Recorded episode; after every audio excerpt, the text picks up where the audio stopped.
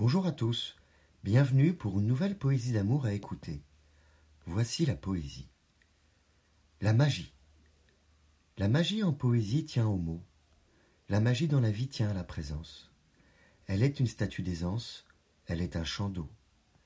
Elle se crée et demande de l'énergie. Elle est belle et appelle de l'imagination.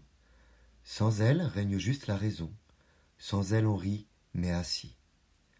Sur des tranches de vie banale, qui semblent à l'instant délectables, au bout des doigts et de l'âme.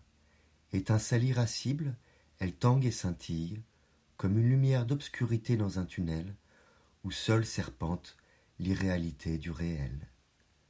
Vous pouvez retrouver le texte sur lescoursjulien.com. Je vous remercie pour votre écoute et vous dis à bientôt. Au revoir.